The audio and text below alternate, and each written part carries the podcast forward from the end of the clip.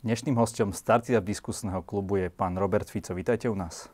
Ďakujem za pozvanie, želám všetko dobré.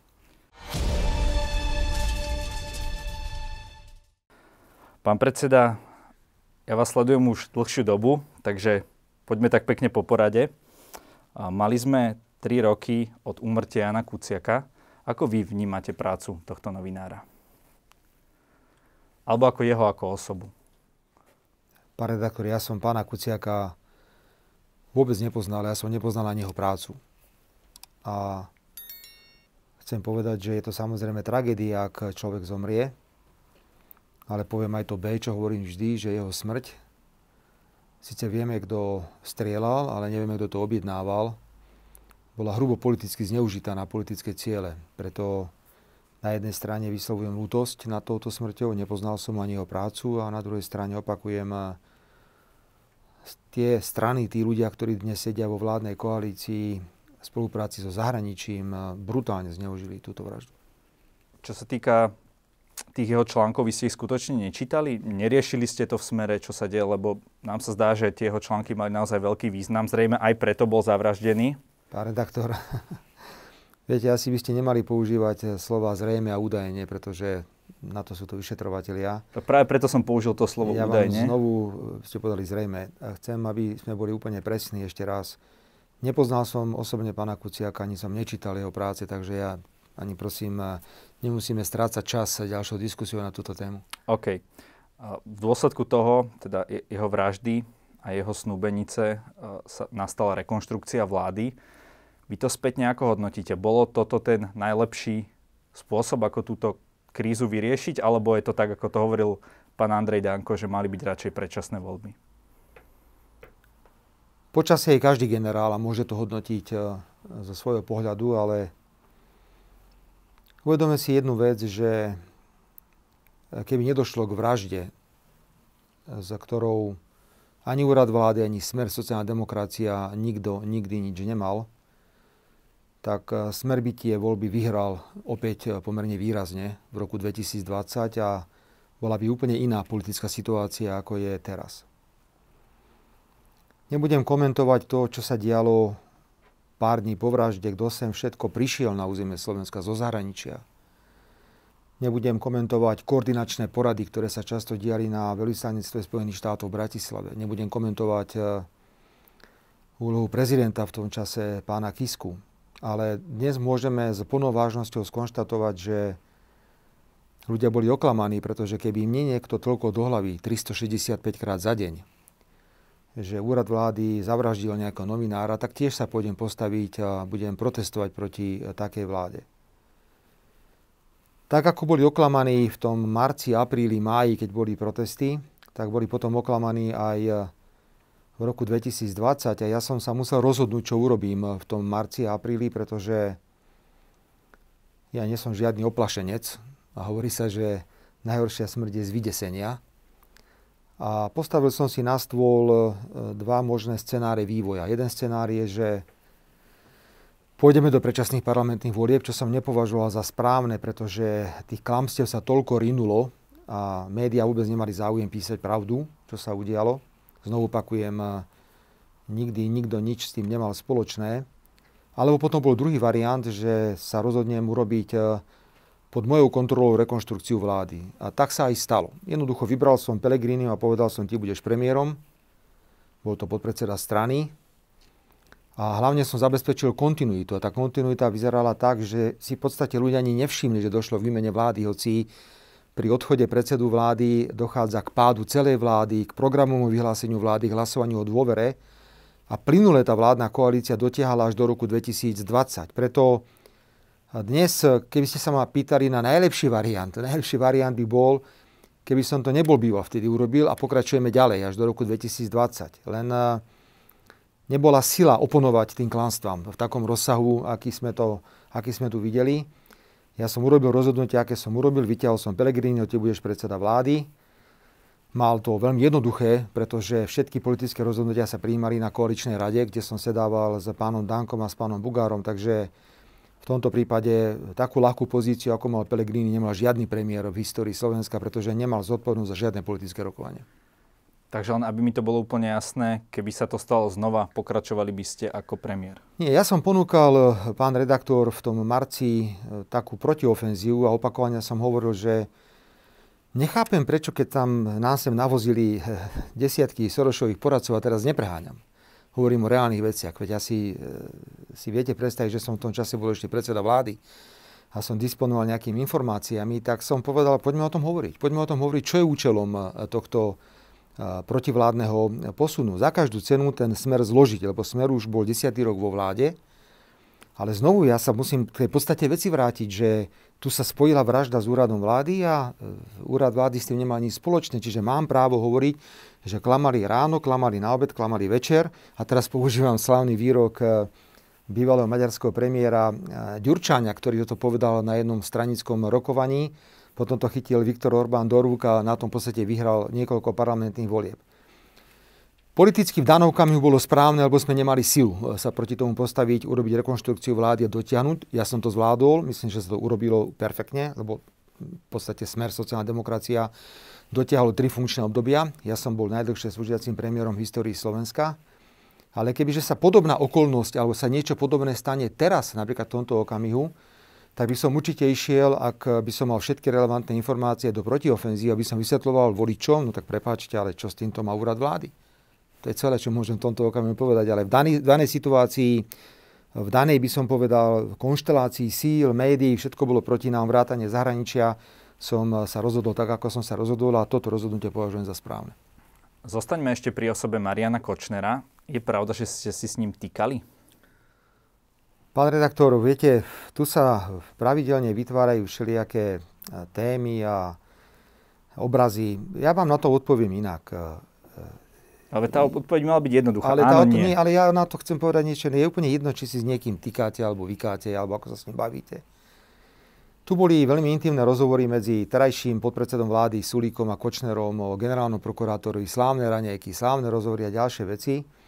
A vy chodíte za mnou a pýtate sa, že či ja poznám Kočnera, on nepoznám. Kto e, Kočnera nepozná? Pýtal ja som sa všetkých novinárov. či si s ním týkate. No však ja odpoviem, že na, táto otázka je tak rovnako irrelevantná, ako je otázka, že či som pil alebo nepil kolu niekde na nejaké vazovej, e, čo sa o tom ria. Nemám dôvod sa k týmto súkromným veciam vyjadrovať, pretože nechápem, prečo zase mňa by mali spájať s niekým, len preto, že je potrebné to prekryť, lebo niekto má problém, tak teraz rýchlo to hoďme na Fica. Prepašte, pre mňa sú to irrelevantné témy poriadku. Vy hovoríte o Sulíkových raňajkách s Kočnerom, ale vy ste práve s pánom Kočnerom mali spoločné steny, nie? Že to bol priamy váš sused. To nie je pravda. A- ako to bolo? Predovšetkým chcem, aby bolo úplne evidentné, že pokiaľ ide o moje bývanie, ako predseda vlády... No, no, áno, chcem k tomu povedať. E, aj to médiá samozrejme nehovoria verejnosti. Ako predseda vlády máte právo na to, aby ste mali k dispozícii zariadený služobný byt, ktorý má slúžiť aj na reprezentatívne účely. V tom čase sme nemali takéto riešenie a viete, blížili sa rôzne udalosti aj medzinárodné, tak ja som povedal, že musím nájsť nejaké bývanie, ktoré zodpovedá reprezentácii a bývanie, kde budem môcť aj pozývať svojich partnerov. A keďže mal som nárok na byt, ktorý by mal zaplatiť štát, mal byť zariadený, ja som si povedal, že ja to budem platiť sám. Tak som si zobral, v tom čase som nemal žiadne informácie o tom komplexe, som si prenajal byt. Za ten byt som platil z účtu, to, že som platil z účtu, vedia aj moji oponenti, pretože keď bol ten slávny prípad eh, nazerania do bankových účtov, to je ten asistent poslanca, myslím, že Rybanica volá, ktorý bol za to aj odsudený, tak samozrejme, že pozerali aj do mojich účtov, pretože boli zvedaví, že či si ten byt platím za, eh, za svojho účtu, čo som aj robil. Ja som v tom byte reálne prijímal premiérov, tam boli vážne rokovania rôzneho typu. A potom som z toho bytu, lebo ten bol nájomný byt, som z toho bytu odišiel. Ja iba viem, že v tom baraku mal mať vo vlastníctve byt aj tento pán, na ktorého sa pýtate. A, určite to nebol váš sused. Ale, Ako určite zmysle, to, že... ale to úplne, ne, ja viem, kto bol môj sused, určite to nebol on a naviac tam nikdy nebýval. Že tam mal vo vlastníctve nejaký byt, tam mali všelijakí známi ľudia, všelijaké byty. Takže zase, čo to má akože spoločné s tým, že sa teraz bavíme o, nejakom Marianovi Kočnerovi? Ešte čo sa týka toho bytu, tak uh, k nemu sa ešte dostaneme. Ale čo sa týka Kočnera, zaujímavá jedna vec politická. Vy ste zrušili amnestie, ale zaujíma ma, prečo ste v kauze Technopol uh, zrušili amnestie Michalovi Kováčovi mladšiemu a nie ďalším aktérom, ako bol napríklad Marian Kočner. A váš bývalý koaličný partner Bela Bugár povedal, že to bol kompromis vo vládnej koalícii, v ktorej ste vtedy vy boli. Myslím si, že hovoríte o téme, o ktorej dnes už nikto nič nevie a nikto je nerozumie. Práve preto som sa k tomu ja dnes, chcel vrátiť. Ja dnes to poviem veľmi presne a viete, že rád urobím aj seba reflexiu. Vždy som sa snažil držať nejakú pozíciu v politike a byť taký zásadový v niektorých veciach a ja som dlhodobo presadzoval ideu, že amnestie sú nezrušiteľné. Napriek tomu, že amnestia, ktorá bola daná pánom Mečerom, bola takým morálnym aj právnym bahnom, nebolo možné ju zrušiť. Uvediem príklad.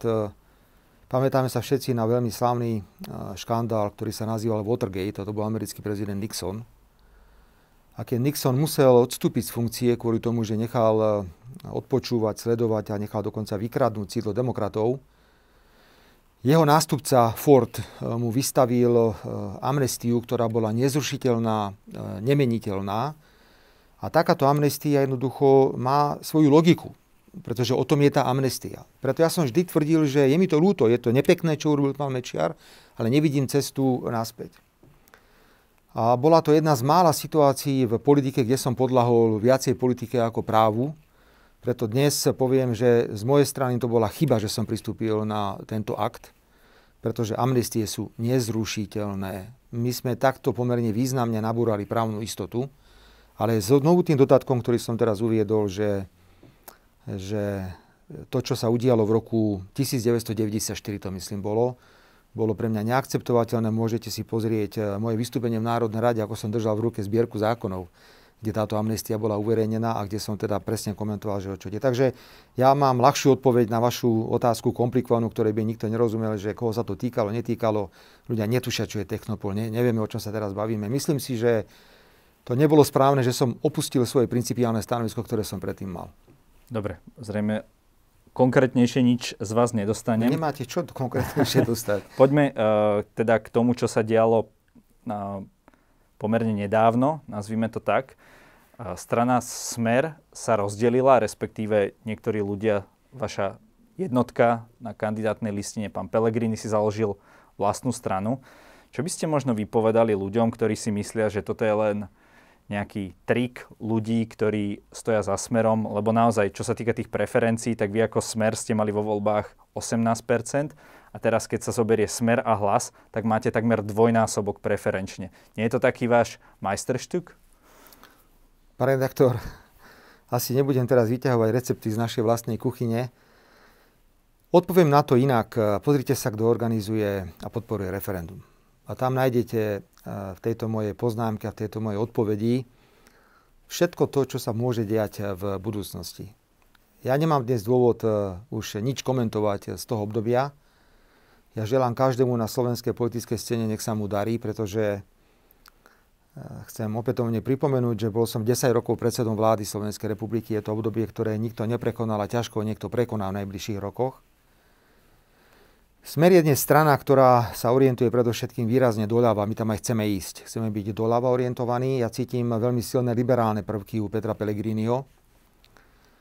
A ja len verím, že si zachovajú svoj sociálny rozmer, že si zachovajú taký, povedzme, vzťah tej sociálnej demokracii minimálne cez niektoré témy.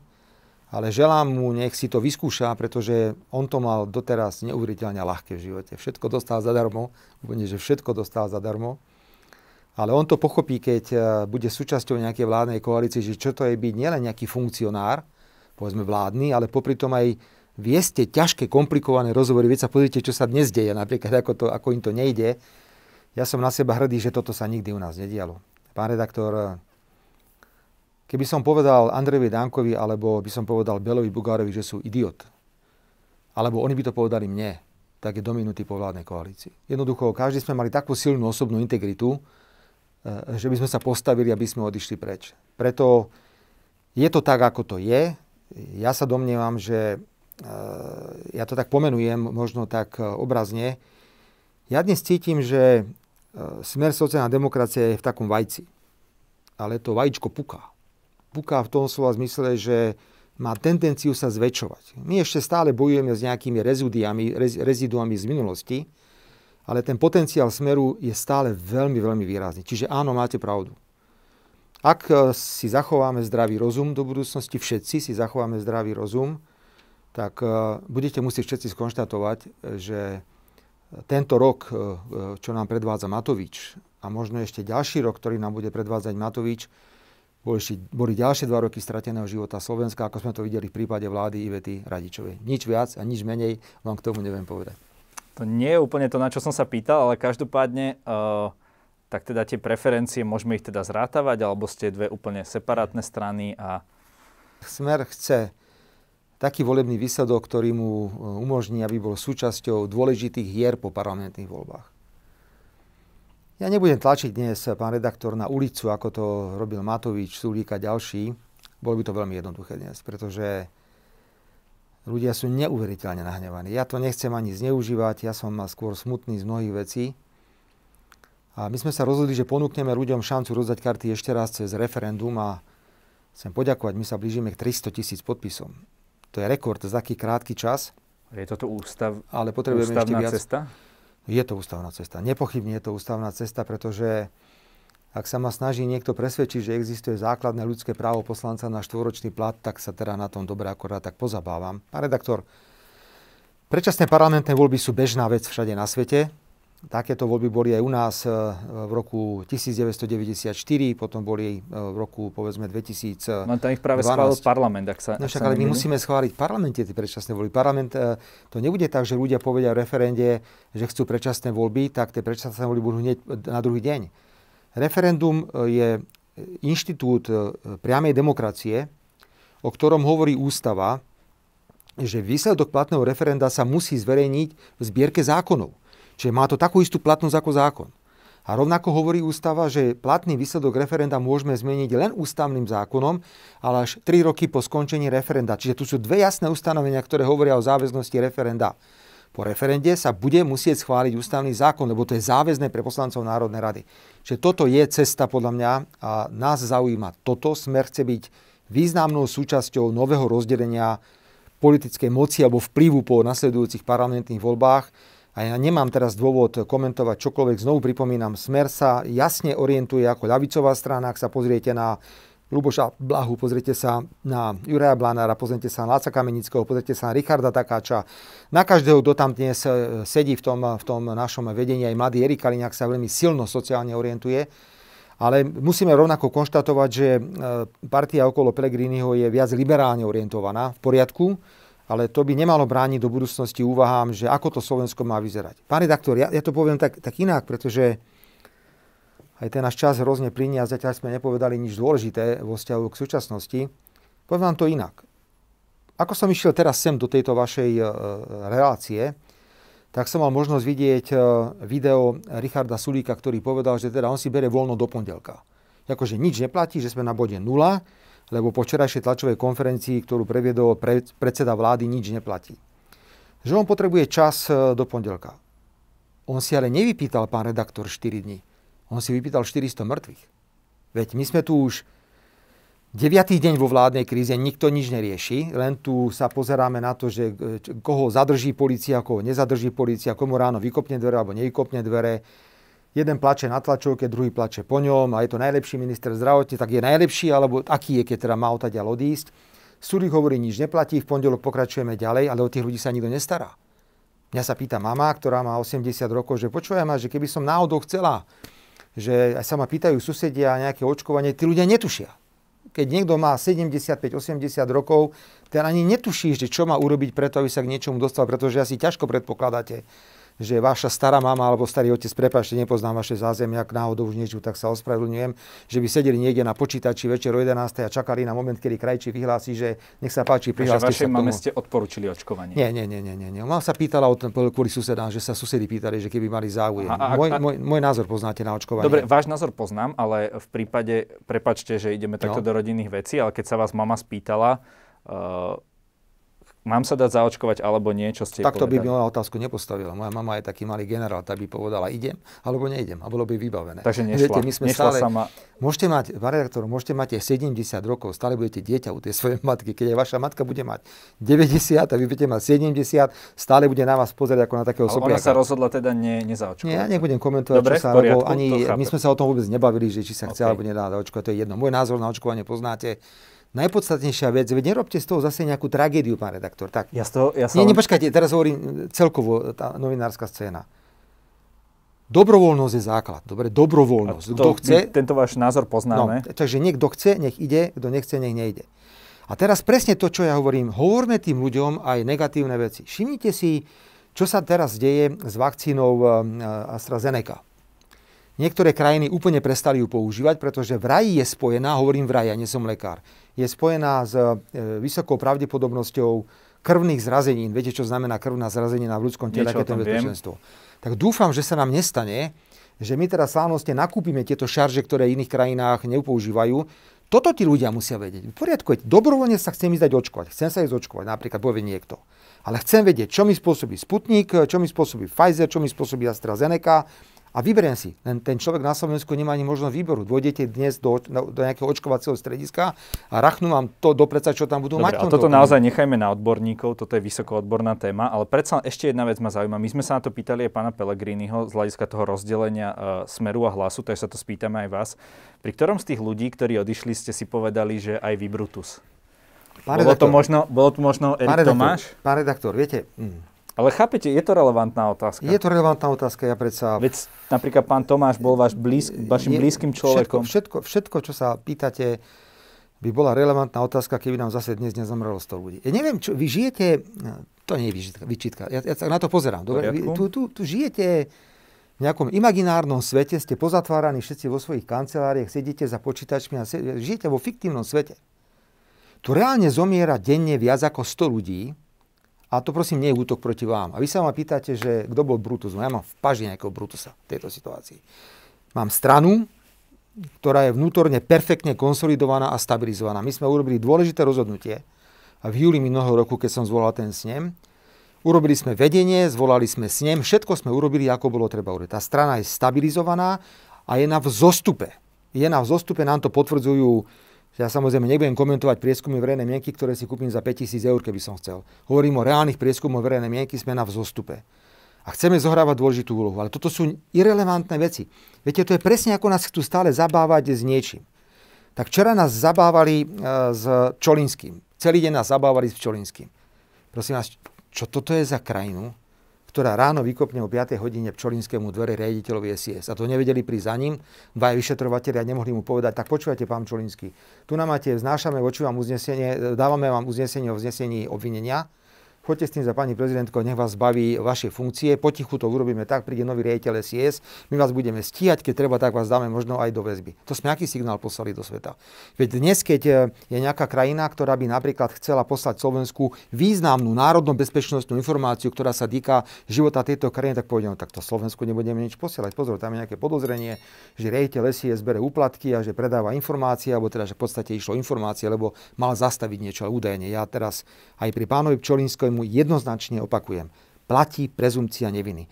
A veci sa musia robiť, robiť kultúrne ako v 21. storočí a nie pre Boha šéfovi Sisky. My sme dali taký signál do sveta, len preto, pán redaktor, aby bolo včera urobené politické divadlo. Čiže, viete, nie je tak jedno, že kto bol Brutus, nebol Brutus a že či jak sa má Pele. No však nech sa má Pele dobre. Alebo jak sa má kto. Tu zomiera denne 100 ľudí. Poď, ako, pre, to, toto je téma. Ako si to fakt uvedomte, že Zoberte si, že 8 tisíc mŕtvych. Za každým z tých mŕtvych je nejaká rodina. Často tí ľudia plačú, lebo tým ľuďom nebola poskytnutá relevantná pomoc. Zachytili ste prípad toho nešťastníka, obhajcu, ktorý zomrel na COVID vo väzbe? S odôvodnením, nemali sme pre neho plúcnú ventiláciu, to bola odpoveď kolíkovej. A my sme preukázali, že bolo 36 voľných postelí. Jednoducho nechali ho zomrieť vo výkone trestu odňatia slobody. Ako sa tá rodina má cítiť? A vy sa ma pýtate, že kto bol Brutus. No tak bol Brutus, no, tak kašlem na neho. Nech bol, kto bol Brutus. Toto nie je téma pre mňa. Ani sa ňou nezaoberám. My chodíme ráno na centrálu, sme tam poctivo, chodím každý deň. Ráno si idem zašportovať, aby som bol v dobrej kondícii. Prídem na smer a hovoríme pre Boha, že čo toto títo ľudia vystrajajú, že to predsa už je neadekvátne. A potom sa všetci čudujú, že bez toho, aby sme organizovali akékoľvek aktivity na zber podpisov, ľudia chodia, to ste ešte nevideli, normálne tam sú niekedy že 5-6 ľudí čaká pred vchodom na smer a takto nám tam hádžu petičné hárky na smer. Bez zberu to robíme, teda nerobíme žiadne aktivity. Reakcia ľudí je úplne evidentná. Evidentná za taký krátky čas sa nikdy nepodarilo vyzberať takmer 300 tisíc podpisov. Pán redaktor, toto je téma. Ale ja, vy máte právo klásť otázky, ja mám právo si nájsť vhodnú, vhodnú odpoveď. Ja si to uvedomujem, ale viete, keď vy pôsobíte na scéne 30 rokov a my máme prvý rozhovor, tak som to bral Áno, tak, že preberieme aj tieto to veci. Výčitku. Ja, viete, Nie. že ja som dostatočne skúsený na to, aby som dokázal odpovedať na hocakú otázku. To mi je úplne jasné. A preto ale... sa aj vraciam a budem opakovať, že pre nás je toto dnes podstata problému, ktorý vidíme. My sme si smer zastabilizovali. Smer Jasné, si, ale keby chcel človek mať tie aktuálne vaše postoje, pustí si vaše video, ano. pustí si vašu tlačovku Áno. a nemusí ano. sa to už opakovať dookola uh, v našej relácii. Uh, dobre. Uh, Pellegrini mal napísať SMS-ku pánovi bývalému prezidentovi, vieš, on by už veľmi chcel odísť a jediné riešenie pre neho pripadá predseda ústavného súdu. Ak sa mu tento odchod nevydarí, neostane mu nič iné ako bojovať do konca.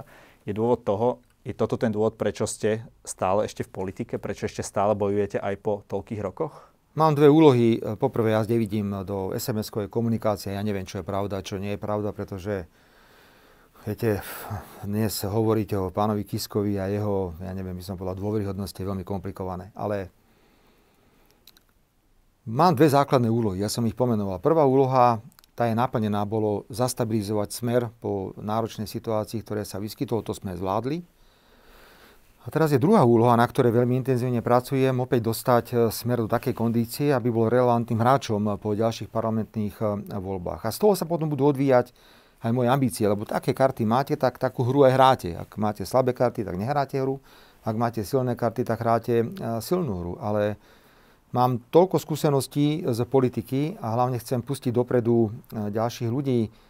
Môžete sa spýtať ktoréhokoľvek z podpredsedov strany Smer, e, sociálna demokracia alebo kohokoľvek, kto reprezentuje Smer, že aký je môj štýl práce na centrále a každý vám povie, že ten chlap nás podporuje, ten chlap nás tlačí, hovorí nám, choďte do tých relácií, ukazujte sa, makajte, robte, pretože všetko máte vo vlastných rukách, ako som mal ja v roku 1991, keď som sa rozhodol do politiky vstúpiť. Takže budete sa ešte uchádzať o nejakú exekutívnu funkciu? Všetko záleží, pán redaktor, od výsledku, ktorý smer dosiahne, ale na vašu odpoveď, otázku odpoviem pozitívne alebo kladne tak, že každý klame, kto tvrdí, že robí politiku bez ambícií.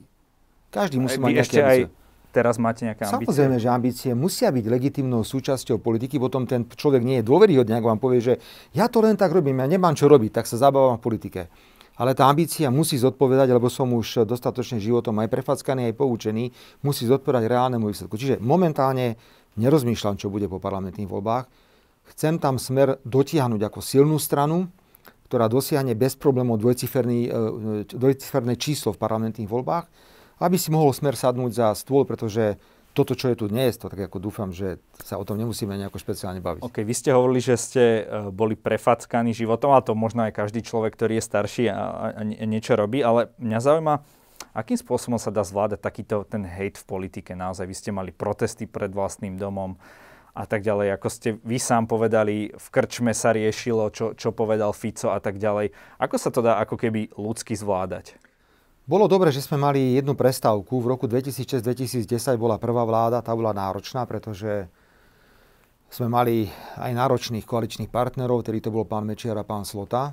Potom to boli dva roky veľmi tvrdé opozičnej práce proti vláde Ivety Radičovej, ktorá vyfúčala ako balónik, tak ako teraz vyfúčal Matoviča celá táto jeho soldateska.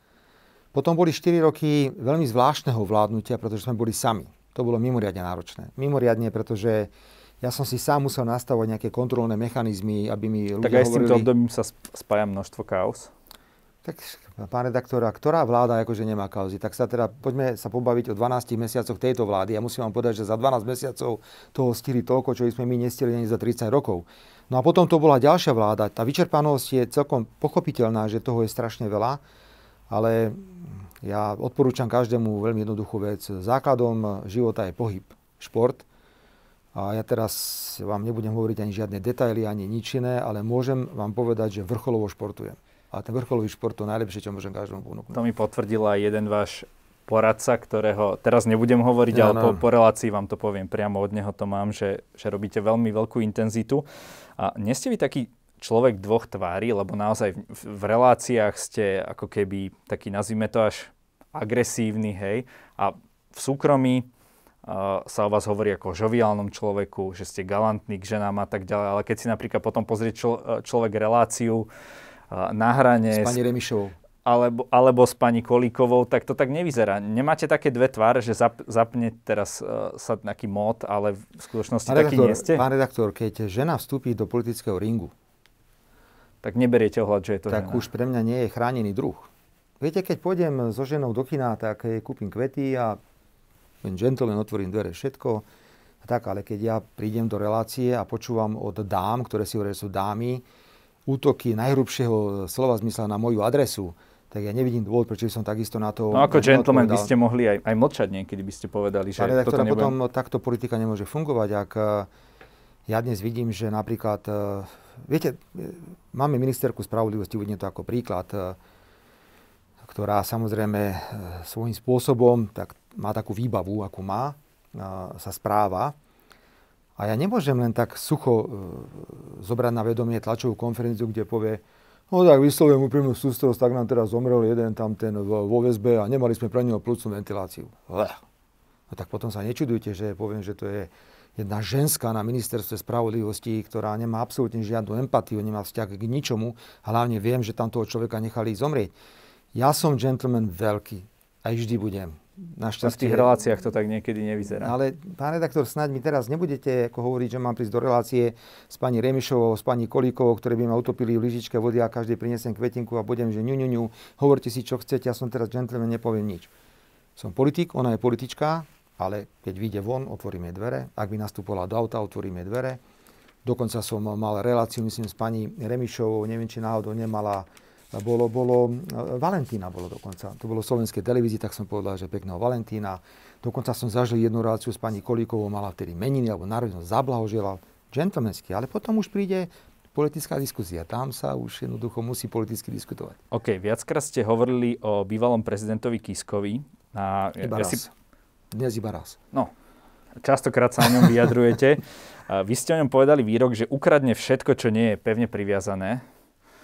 Ale napríklad, keď sa človek pozrie na váš byt, ako, ako vyzerá po tom, čo ste z neho odišli, tak tam už chýba aj to, čo tam... Uh, ja som nemal žiadny byt ešte raz, neviem o čom hovoríte. Byt, ktorý ste si prenajímali, no, no. tak tam chýbajú zárubne na dvere, vodovodné batérie, záchod, vaňa, dlažba no, čo, čo, na niektorých neviem, miestach. Neviem, o čom teraz hovoríte. Boli zábery čo? toho bytu?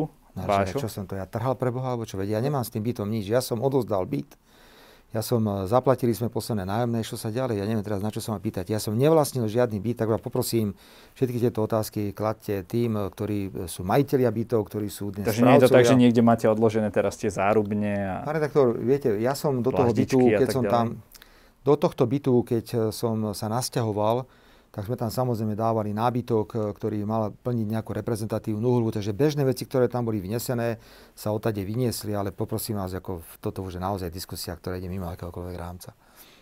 OK. Uh, zaujíma ma, koluje aj takých pár vtipov o socialistoch. To znamená, že, že keďže Kiska kradol dane, čo je preukázateľné, je preukázateľné, že šeftoval s pozemkami a že spolupracoval s mafiou, tak teraz ste to vyvážili tým, že ja som býval v nejakom prenajatom byte a býva tam nejaká zárubňa, hej? Chýba tam nejaká zárubňa. No, tam chýba toho teda podstatne viac. dobre, ja len hovorím, že o tom, že ja len z toho hľadiska, že čo je pevne, vašu logiku, dobre, pevne priviazané. No, jasné. Uh, koluje ako pár vtipov o socialistických politikoch, že hovorí sa o nich, že uh, radi rozdávajú cudzie peniaze, alebo že žijú na rozdiel od uh, ich voličov na vysokej nohe. Vy ste mali ten byt naozaj veľký, uh, máte radi luxusné hodinky, Ale mali ste luxusný telefón. Čo je na tom čudné? Veď už s tým prosím vás prestante. Čo to je za nezmysel, že tu vytvárate nejaký obraz o politikoch, že predseda vlády má bývať niekde v trojizbom byte. O socialistických no, politikoch. Počkajte, to je, ale hovoríte o politikoch ako takých. Nie, hovorím o socialistických politikoch. Pokiaľ ide, no tak sa teda pozrite o, na tých vašich slávnych pravicových a liberálnych politikov, čo všetko majú, ja som, e, centimetr nad zemou, sú 3 metre niekde hore. Pán redaktor, nevytvárajte tú atmosféru, že politik, to je jedno, či je ľavicový alebo pravicový, sa tu má hrať na nejakého žobráka. Ja som musel reprezentovať túto krajinu. Ak som si chcel pozvať na návštevu napríklad šéfa Európskej rady pána Tuska, no tak som mu musel pozvať do priestoru, ktorý tomu zodpovedá, kde sme urobili večeru, kde mal privítanie, kde to má tak, ako to má byť. Jednoducho to je otázka štátnej reprezentácie. Ja viem, že pri tomto človeku, ktorý je dnes predseda vlády, vám to nič nehovorí pretože on kľudne ide v teniskách a on na, na, narobí také veci medzinárodné, že hamba na 100, na 100 rokov. Pán redaktor, čo si myslíte, že prečo sa ten Macron asi hnevá na toho Mato Matoviča? No hnevá sa preto, pretože Macron má dnes problém vo Francúzsku kvôli nejakému holičovi, pretože to ešte zdedil po Olandovi takú tradíciu, že francúzskí prezidenti majú k dispozícii štátom platených kaderníkov. A ten mu tam narozprával pred celým Francúzskom, že ako ho ostrihalo dievčatko doma jeho dcera. To sú škandály nad škandály. Čiže Nerobte z toho, prosím už, že, že politik musí chodiť e, v starom aute, že politik, ktorý reprezentuje krajinu, má bývať v hnusnom byte, že politik jednoducho nemôže, nemôže nič. Čo je na tom, že som za vlastné peniaze, ktoré som preukázal, platil byt na štátnu reprezentáciu, že som tam prijímal premiérov, hoci som mal nárok, aby mi ten byt zaplatil štát. Takže ja v podstate som ešte zlý, že som minal vlastné peniaze na štátnu reprezentáciu. Ako nerobte to, to viete. Vytvára sa taký obraz potom, že všetci sú zlí a všetci sú rovnakí a, a tam má chodiť na Škodovke 120 z roku 1985, má bývať najškarečnom činžáku niekde Petržalke, nesmie nikam to chodiť. sú také argumenty no, no, nie, ad, ad absurdum je. trošku. Nepočkajte, no ale vy o tom teraz hovoríte. Ja len sa pýtam, či socia- politik no. socialista, ktorý chce rovnosť, uh, Politik spoločnosti. Nechce, ale to je, čo to je za, to ste, kde na to prišli? To ste zase čítali nejakú knihu z roku 45. Ktorý socialistický politik chce rovnosť, takú, že všetci budú mať všetko rovnaké. bohatstva Ale, a tak pán redaktor, viete čo, naštudujte si prosím vás, čo je moderné lavicové hnutie. Moderné lavicové hnutie je postavené na efektívnom trhovom hospodárstve, na konkurencii, ale vychádza z toho, že to národné bohatstvo, ktoré vzniká, ten profit, nesmie opomínať tých ľudí, ktorí sú najslabší. My sme stále hovorili, ak sa štátu darí, poďme sa s ľuďmi podeliť ako také, ale my sme nikdy netvrdili, že človek, ktorý má základnú školu a ktorý robí pomocného robotníka, má mať rovnaký plat ako kvalifikovaný chirurg v nemocnici. Kde na to chodíte? To je opäť na taký veci? argument Počkajte, ad absurdum. Jak, vy hovoríte, že o, jaký absurdum ešte raz? My sme niekedy, ako niekedy socialisti tvrdili, že ten robotník má mať to isté, ako má ten kvalifikovaný lekár. My sme niekedy tvrdili, že sme proti konkurencii. Niekto z nás hovorí, že je proti trhovému hospodárstvu. To je úplne mimo. To nemá nič spoločné s tým, čo teraz hovoríte. V poriadku. Je plat predsedu vlády nízky? Áno, lebo, áno. Lebo Pýtam sa to aj z hľadiska toho, že mňa ako občana tejto krajiny trochu uráža, že napríklad trojnásobný premiér, teda vy, e, nemá napríklad, sám hovoríte, že nemáte nehnuteľnosť vhodnú k bývaniu. Tak ja by som si predstavoval, že človek po rokoch v takejto funkcii si naozaj môže z toho aj z toho našetreného proste zadovážiť. No, to bývanie ja, absolútne v poriadku. Ja to vám ja neberiem, a čo, aký problém teraz nerozumiem. Ja len, že či je ten plat nízky, že... Ale to nie, to, ja tvrdím, takto, teraz nehovoríme o možnostiach a nemožnostiach čo si môžete kúpiť za tie peniaze. Mm-hmm. Domnievam sa, že a ja som teraz mimo, takže mňa nemôže nikto upozorňovať. Ja som sa nikdy ne, na tento pohľad nesťažoval ako predseda vlády, ale ak porovnám peniaze, ktoré dostávajú niektorí vrcholoví policajti, alebo peniaze štátnych firiem. firiem, tie sú niekoľkonásobne vyššie pri manažeroch, ako je predseda vlády. Takže plat predsedu vlády by kľudne mohol byť vyšší, ale ja to neriešim. Myslím si, že nezodpoveda slovenskej realite ten plat. Ale to je môj názor, ale ja som sa nikdy za tieto veci A bolo by to politická samovražda teraz napríklad zvyšovať tieto platy? Ale sa, však, sa pustila sa valorizácie, tie platy išli hore. Ja neviem, koľko môže mať dnes predseda vlády, okolo 5 tisíc môže mať, ja teraz neviem. No. Neviem to teraz. Tieto, a keď to porovnáte s, s s komerčným sektorom, tak to je absolútne neporovnateľné. Tie, Áno, stále, stále tie platy. Takže, ale to je vec nastavenia, zase, no, tak urobte to, tak vás zožerú všetci. To musí byť nejaká dohoda na tom. By musela byť celospoločenská dohoda, že ako budeme odmeňovať, ale ja teraz vôbec, toto nie je téma. Zase sme otvorili tému, ktorá môže byť zneužitá. Čiže ešte raz, ja tvrdím, že vzhľadom na platy niekde inde ten plat nie je úmerný, ale vôbec to neotváram akú tému, mňa to teraz nezaujíma, aký má plat, aký má plat Matovič. A pokiaľ ide čo si môžem dovoliť a čo si nemôžem dovoliť. Pán redaktor, ja od roku 1900, ak dobre rátam, 90, nadštandardne zarábam. Pretože ja som zastupoval Slovensko na Európskom súde pre ľudské práva. Mal som e, publikačnú činnosť, chodil som po svete a ďalšie veci. Ja netvrdím, že som zarábal 10 tisíc eur mesačne, ale zarábal som určite viac, ako bol priemer slovenský, ktorý je. Takže ja sa to netajím, že ja som niekedy povedal, že nemám euro vo vrecku alebo čo. Áno, ja mám zdroje, ktoré mi umožnia si zabezpečiť takú nehnuteľnosť, ktoré by, ktorá by zodpovedala môjim predstavám o mojom živote. Ale mne sa páči mať prenajatý byt. Mne sa to páči jednoducho. Tak ak príde a že bude možnosť na niečo kúpiť, no tak si to kúpim. Lebo mám na to, normálne mám na to legálne peniaze. Ešte raz. Veď sa mi hrabali v účtoch. Rozumiete tomu? Oni presne vedia. Presne vedia, čo mám na účte a presne vedia, odkiaľ tam tie peniaze prišli. No ale našli, nechcem povedať čo, lebo sa v tom hrabali, lebo zistili, že každé jedno euro, ktoré tam je, má samozrejme oficiálny legálny pôvod. OK, obraťme trošičku list. Uh, vy ste sa vyjadrili o tréme, trošku ste ho zo začiatku spochybňovali, alebo respektíve o tej komunikácii. Povedali ste, že s, s ňou sa hral sa s tým telefónom nejaký spravodajský dôstojník. Teraz, keď uh, tú trému uznávajú ako dôkaz na súde, ju aj vy rešpektujete? A čo ja mám s trémou? Nech si s tým robia, čo chcú. OK. A ste ma našli na tréme niekde? No, hovorí no mňa, sa tam, o, aj o strane Smer sa tam hovorí, sú tam výroky. A redaktor, chodte do krčmy, v krčme, keď som bol predsedom vlády, nebola iná téma ako Robert Ficová vláda, takže je úplne normálne, že keď sa bavia nejakí ľudia cez telefón cudzí, často padalo naše meno a padala naša vláda. Viete čo? Nikdy, a to je hrozne veľký rozdiel v porovnaní s inými politikmi, som nebol súčasťou žiadnych takýchto hier, ako sú trémy a podobne všetké nezmysly. Viete, čo je najlepšia vec na svete, pán redaktor? Nemajte mobilný telefón. Ja nemám mobilný telefón. Nemáte ten Vertu? Nie, už nemám. Ktorý ste v rádiu ukázali? Pekný. No vidíte, mal som telefón, telefón, ktorý som normálne používal ako predseda vlády, ja som ho mal. Opäť, ak uh, si myslíte, že predseda vlády by nemal mať kvalitný telefón, tak môžeme to tu rozoberať, koľko chcete. Ja tvrdím, že ten človek reprezentuje krajinu. Ale ja som zistil, že nie je najlepšie bez mobilného telefónu. Mám na to samozrejme rôzne dôvody, bezpečnostné dôvody a ďalšie dôvody. A samozrejme nemôže to dovoliť každý, pretože ak niekto individuálne pracuje, potrebuje tak kontakty. máte ľudí okolo áno, seba, ktorí ten toto, telefón majú. Áno, viem to zabezpečiť kontakt. Do minúty ma vie nájsť každý, kto ma potrebuje nájsť, ale ja osobne už nemám mobilný telefón. A je mi veľmi dobre. Zaujímavé. Zostaňme ešte pri tých osobách.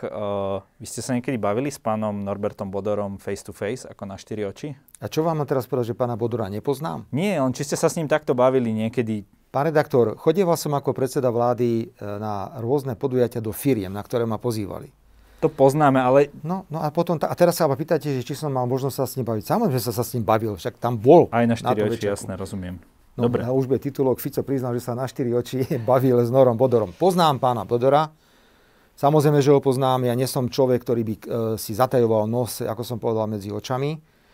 Ja si myslím, že e, spoločnosť, ktorú on nevlastní, teraz hovorím o spoločnosti, s ktorou je spájaný, to bola najväčšia bezpečnostná služba na Slovensku, ktorá zamestnávala v tom najlepšom čase 2000 zamestnancov. To bola obrovská firma. Čiže pre mňa to bolo rovnako ako ísť do firmy, ktorá za, mala 2000 zamestnancov, ktorá povedzme vyrábala ložiská, ako ísť do inej firmy, ktorá zarábala 2000, e, zamestnávala 2000 ľudí. Takže ja som sa s tými ľuďmi normálne stretával.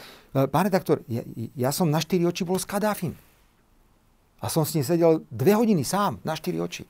Toto dajte ako titulok. Fico priznal, že že, a to ešte nechcem Myslím, povedať, že tá fotka je známa. A raz by som vám aj povedal, že aký exkluzívny darček som od neho dostal, ale to nikdy nepoviem. Dobre, poďme trošku stručnejšie, lebo už trošičku preťahujeme tak len v rýchlosti. Takže ste schopní povedať, že sa nikdy ste sa nezúčastnili stretnutia v hoteli Double Three by Hilton, kde bol Fico, Kaliňák, Brhel, Výboch, Široký a Bodor? Nie. Dobre. Jasná odpoveď na jasnú otázku. Poznáte Zoroslava Kolára? Nie. Nepoznám ho osobne. Nikdy ste sa s ním ani Nie. nekomunikovali? Ja nepoznám, vôbec nepoznám Zora Kolára. Uh, je vám známa... Viem, koho ide z novín. Áno. Je vám známa nahrávka Trnka Počiatek. Tam hovorí, že vymyslel si nový kšef, ktorý nikto nepoznal a to je pre emisných kvót. On Kto ti... si to vymyslel? To hovorí Počiat... E, akože uh, sl- slot... My, myslel slotu. Aha. Vymyslel si nový kšef, ktorý nikto nepoznal a to je predaj emisných kvót. On ti niekde vyňúral, že existujú nejaké medzinárodné v- kvóty, pejoratívne slovo nejaké. Ja som tiež netušil, že existujú. To už bolo jedno, ale či to bolo draho alebo lacno, ale predal to. 2 miliardy má pejoratívne slovo. Ešte aj Fica oholil do pejoratívne slovo, lebo nedal mu z toho polku, alebo inak nejako to domotal. Úplný král, neuveriteľné. Tak toto v politike funguje? to zavolajte si sem pána Početka Trnku, nech vám vysvetlia tento rozhovor, ak taký je. Ja nemám sa dôvod tomu vyjadrovať. Ako som vám už povedal, e, meno predsedu vlády je súčasťou vždy veľa rozhovorov medzi osobami. Vôbec nemám dôvod komentovať akúkoľvek súkromnú komunikáciu kohokoľvek. Ukážte to, čo sa týka mňa, ukážte mi nejaký nelegálny príjem, ukážte mi, kde som porušil zákon. Zdá sa, že najväčší, najväčší prehrašok, ktorý v živote mám, je, že som si kúpil 8 árov vinicu. Ja som myslel, že kolu poviete. Prosím? Ja som myslel, že kolu poviete. No, nie, že ste pili kolu. Ale aj to, samozrejme, však pitie koli, hoci nikdy nebolo potvrdené žiadne pitie koli. No a teraz je najnovšia novinka, Ale že som, plával, že som plával. A čo keby som pil kolu, čo by to ako Dobre, znamenalo? v poriadku, naozaj. No počkajte, nie, to je váž, vidíte, my... vidíte, to vám nesedí. No čo by, ak, keby som tak tú kolu pil, tak čo? No, uh, nejde o to, že ste pili kolu, ide o to, že ste boli v konšpiračnom byte a že ste sa bavili s... A, a čo keby ten rozhovor aj bol pravdivý, keby aj bol? Čo v tom rozhovore také bolo, čo by ma diskvalifikovalo? No a sme doma. Už len to, že ste možno boli v byte, kde sa uplácali politici, údajne. Pán redaktor, ja, poprvé, ak, ak, ak máte nejaké stretnutie, ja teraz opakujem, hovorím o fiktívnej a teoretickej polohe. Samozrejme. A vy si akože myslíte, že, že akože všetky informácie máte dopredu, že čo sa deje, ako sa deje. Takže vidíte, kola malo byť e, akože veľká, veľká téma. Takže máte na mňa kolu, máte na mňa 8-árový vinohrad, ktorý som kúpil v minulosti. No a samozrejme e, veľká téma plávanie v bazéne. Čak prosím, ak toto sú moje prehrešky, za ktoré ma treba obesiť, tak to urobte. Ja by som vám teraz mohol porozprávať o týchto pánoch, ktorí sú tu, ale zdá sa, že sa k tomu dnes vôbec nedostaneme. No, myslím, že do, nie, do niektorých vecí ste sa, ste sa dostali, my sa ich takisto pýtame a v tejto relácii zaznelo kopec vecí. Uh, poďme to ešte trošku zrýchliť. Jedna vec ma zaujíma, vy sa hovoríte o politických objednávkach a tak ďalej, že naozaj dneska sa dejú veci nezákonným spôsobom a tak ďalej, že ľudia nemajú dôvod na to byť vo väzbe. Prečo ste sa neozvali v roku 2018, keď e, pána Janička vzali za ohováranie do celý predbežného zadržania, čo sa stalo prvýkrát? Kto je pán Janiček? No to je kauza Fatima s Monikou Jankovskou a tak ďalej. Redaktor, netuším, na čo sa má pýtať. OK. Dobre? Netuším. Vy ste Strenčina, tak asi viete, Áno. ale ja netuším, na čo sa pýtam. Dobre, v poriadku. Uh, pán Kováčik mal prezývku opozičných politikov 61.0 alebo 62.1. Uh, jeho prácu by ste vyhodnotili tak ako skôr v zmysle, že je to kus dobrej roboty, alebo takto sa to nerobí aj s tým vašim dovedkom? Pán redaktor... Práca pána Kováčika. Ja viem, hovorím o špeciálnom prokurátorovi. Špeciálny prokurátor sedí čisto z politických dôvodov vo väzbe. Ja som si ho veľmi vážil, robotu robil veľmi kvalifikovane. Takže skôr k tomu kus dobrej roboty. Nie, nie, nie, nie nevkladajte mi e, Dobre. do úst slova. Ja len chcem povedať, že viete, za čo on sedí vo väzbe? On sedí vo väzbe za to, že bol pustený nejaký mafián Kudlička z väzby. Z tej väzby ho pustil pán Kliment, sudca Najvyššieho súdu spoločne s pánom Hrubalom, ktorý je dnes predseda špecializovaného trestného súdu. A za to, že nejaká prokurátorka nepodala stiažnosť proti rozhodnutiu o prepustení Kudličku z väzby, dnes sedí Dušan Kovačík eh, vo väzbe. Viete, to je také celé trochu, také celé veľmi, veľmi zvláštne. Ak dovolíte, ja nemením názor na ľudí len preto, že niekto ich eh, politicky zlikvidoval. Dušan Kovačík bol politicky zlikvidovaný. Ale lebo sa, sa o nevedeli, jeho práci, o jeho, lebo, no práci, no, však, o jeho kompetentnosti. No, kompetentnosť bola vysoká, ja som to už povedal stokrát. Ja som si jeho, jeho prácu vážil. Dobre, to je jasné nepoviem. stanovisko. No ale rovnako, stanovisko. keď už hovoríme o okolnostiach, za ktorých sedí vo väzbe, tak to už nechcete ale, počúvať. Nie, ale tak to si človek pozrie na x vašich videách, ale tlačovkách. na x videách počujete moje vyjadrenie na pána Kovačika, že čo si myslím o jeho práci. OK. A pán Fico, u nás v našej relácii môže každý na záver dať nejaký odkaz našim divákom. Nech sa páči váš priestor. No, ja si želám pre divákov len to, aby sa tu v tomto prostredí e, dozvedeli objektívne a pravdivé informácie. Ja nič iné nechcem. Ďakujem za rozhovor. Ďakujem aj ja.